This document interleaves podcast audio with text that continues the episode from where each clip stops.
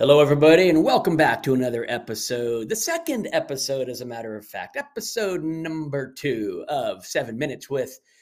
That's not even the right title. See, it's so new, everyone. I don't even know what it's called. How about this? Seven questions in seven minutes with Dan Smith. Thanks for being here. Thanks for listening. We're going to get into asking questions here in just a second. I'm going to fire away. We have to get all the questions asked and answered in that seven minute period so you can get out there and get on, get on with your day. Get out there in GSD, get shit done.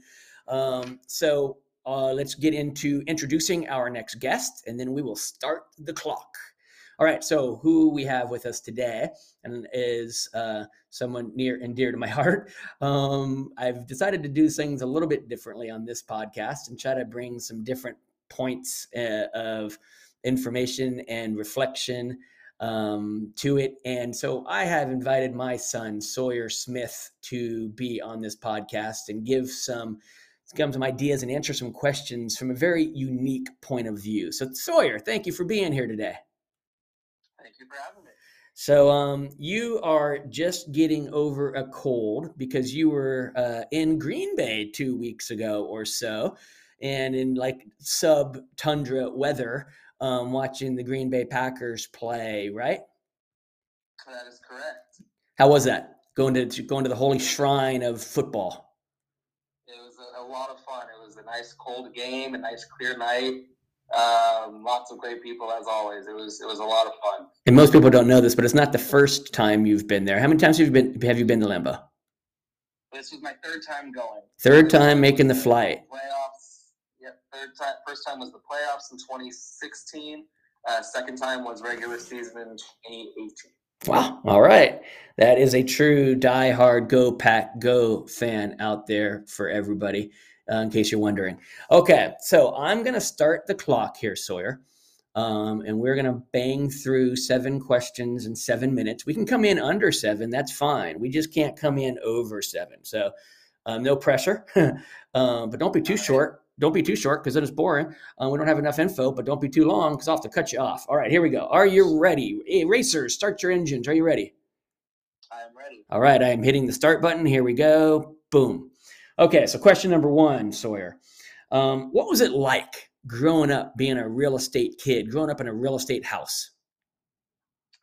Um, I think it was a, a pretty unique experience for us um, because both uh, adults in the household were in real estate. Um, so it was a lot of fun. We were, were able to spend a lot of time with family because um, the job gives people a lot of freedom. Um, so it was nice always being able to see my dad and the family around the house. All right, so let's talk about that. What what was a what was a maybe not the biggest plus, but at least a substantial plus for being a real estate kid? Um, I think adding on to that that answer, um, being around everybody, everybody, and being able to go on um, family trips and vacations, um, going to Florida and going on cruises um, about every other year. It was nice to be able to do that with everybody. Flexibility of schedule, not having a normal nine to five, right? Exactly, exactly. All right. Let's say, let's go to question number three what was a negative? So, growing up as a real estate kid with both the adults in the household being in the real estate industry sucks because how would you answer that question? Um, I think it's another continuation of the previous answer with even when we're on vacation, um, the adults would all, always have to be working, um, whether we were at a, hotel or um, in the Wi-Fi bar on the cruise. Um, the, the, the, adults working would always have to um, respond to the clients they needed. Um, so it, it, took away a little bit of, uh, I guess, fun time, but I mean, because they were doing that and providing the best service in the world, we were able to go on the cruises in general. So I think it was a necessary negative. All right. Good take on that. Question number four so you were out of high school. You you decided to not go the normal four year college route in life and just kind of get into the workplace and start carving your own niche out of things. So talk about what you're doing right now. Um, so right now, um, I'm working as the client concierge agent um, for Anvil. I'm working for you. Um, I think it's a lot of fun and a really unique opportunity because it's a family owned and run business, but at the same time, um, growing fast enough where it's not all just a small little. We have two two family members working with us. Um, it's a lot of fun um, and just a super unique experience that I'm grateful I'm getting to to enjoy. Let's talk about that real quick. What do you? Uh, what does a client concierge do with uh, his day? Like, what, what's kind of your role in the company? Um, I am uh, reaching out to any clients that may have uh, forgotten or lost interest in uh, looking for homes.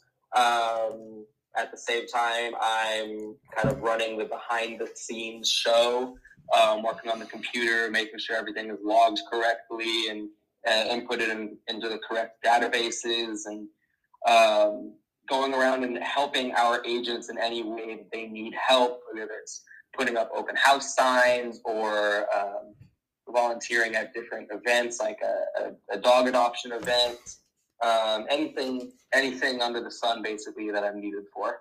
Okay, cool, cool, good explanation. Um, all right. So now that you're in it, right? You're, you're you're on the other side of the coin now, right? You've gone behind the the curtain to see what happens backstage. What have you learned about real estate? Um, I've learned that it is a very um, time-consuming job that requires a lot of detail, um, attention to detail, um, and I'm I'm learning about the let's see the right way to put this i'd say the the time it takes to get to know each of your clients individually um, is definitely a much more Im- important factor than i thought it was in the past. Interesting. All right.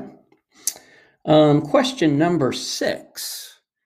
So you are about to turn 22 um, in just a couple of days. Uh, what and it's so easy knowing your birthday because whatever year we're in, that's how old you are, right? I only get boondoggled for the first couple of days of January. Um, so uh, you're about to turn 22. And what's next for you? What, what are you thinking? You know, client concierge, is that the long term play? What do you think is next for you as a real estate, coming up as a real estate kid and what you're doing and what you're seeing now? I think the next step would be getting my license. Um, taking courses to study and um, eventually, you know, going up to Sacramento and taking the test um, and getting my license and moving into more of the uh, self-employed, um, self self-made schedule uh, kind of life. and, and, hopefully you say going up to Sacramento because everybody who wanted to get a test date during this COVID crisis is, is like not been able to get them in LA and San Diego. So they've made trips to Sacramento to get them. But hopefully by the time you're doing that, you won't have to go to Sacramento. We'll have them locally again, right? No kidding. All right. So last question and great. We're at six minutes. So we're good on time.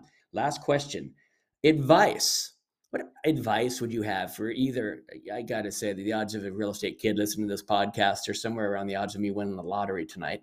So not really advice for real estate kids out there right? Um, but for real estate parents there's a better chance that one or two of them might be listening to this. Advice for real estate parents what would you have?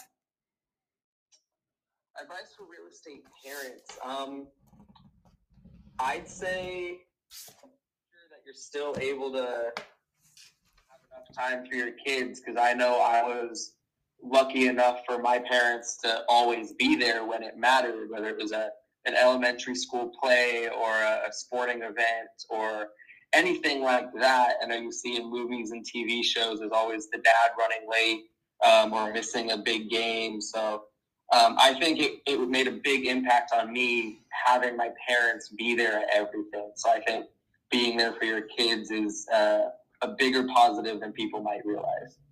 All right. Good take. Thank you very much. And I was a little uncomfortable when I first mentioned for you to do this. You're like, what? I don't know if I want to do that. But uh, thanks for taking a couple minutes to to do this. This was purely voluntary, um, not a payroll activity that you were mandated to do. So I appreciate it. Um, and everybody who's listening to this, hopefully you gleaned something from it. Thanks for listening. If you ever have an idea, you what you want one of these seven questions in seven minutes to be about, what would you like the seven questions topic to be on? Reach out, let me know, shoot me a DM, PM, Instagram, direct message, email, text, whatever. Um, reach out and let me know. Thanks for listening. Share this podcast with friends. Subscribe. I'd like to get some traction going here. And we'll be back next week same time, same place, new set of questions. Thanks for listening, everybody. Have yourself a good one, Sawyer. Thank you for being here. Thank you for having me.